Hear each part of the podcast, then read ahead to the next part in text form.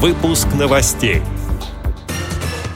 Предприятия Всероссийского общества слепых развивают международные торговые отношения со шведскими партнерами. Делегация культурно-спортивного реабилитационного комплекса ВОЗ представит Россию на международной встрече в Индии. В эфире Радио России Белгород рассказали о поездках инвалидов по зрению в Смоленск и Белоруссию. На чемпионате мира по самбо в Южной Корее спортсмены с нарушением зрения провели показательные выступления. Далее об этом подробнее в студии Анастасия Худякова. Здравствуйте! Предприятия Всероссийского общества слепых развивают международные торговые отношения с иностранными партнерами. В центральном офисе компании IKEA в Москве прошла рабочая встреча представителей ВОЗ с делегацией из Швеции, сообщает пресс-служба ВОЗ. Обсуждали вопросы расширения партнерства с предприятиями России. На переговорах с генеральным директором IKEA закупочные услуги РУС Аллой Катюга обсудили условия поставок мебельной фурнитуры, наметили пути сотрудничества.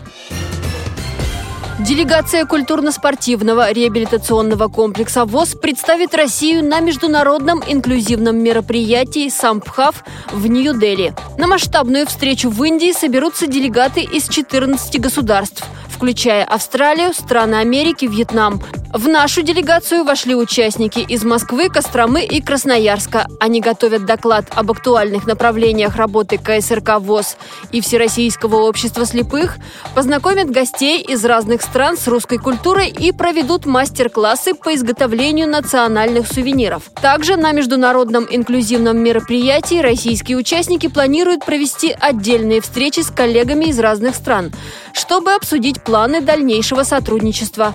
Начнется Самбхав 15 ноября.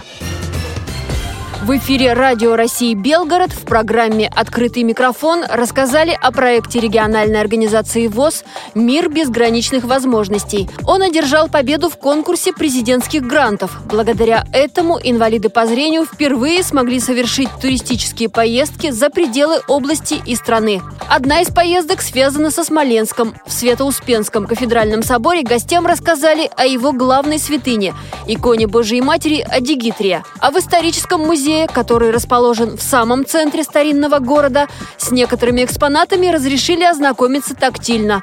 В музее хранятся раскопки древних курганов, скелет мамонта, предметы быта древних смолян.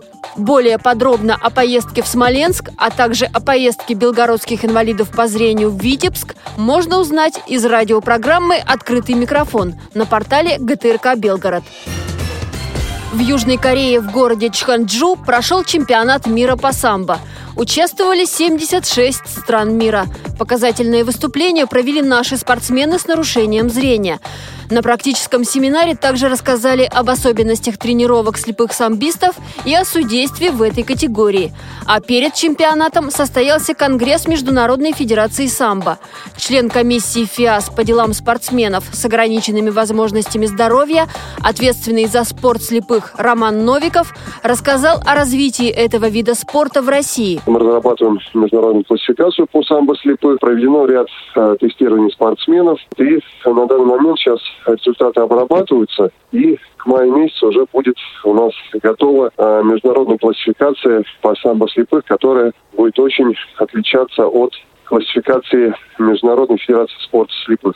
Новая разработанная международная классификация, она э, позволит проводить честные, справедливые соревнования, так как у нас в международной классификации будет два класса. Первый класс – это где у нас будут бороться Э, тотально слепые ребята в шлемах.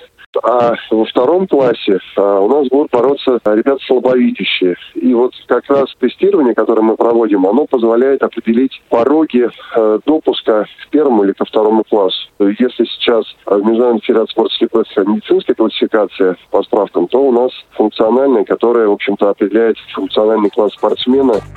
Эти и другие новости вы можете найти на сайте Радио ВОЗ. Всего доброго и до встречи!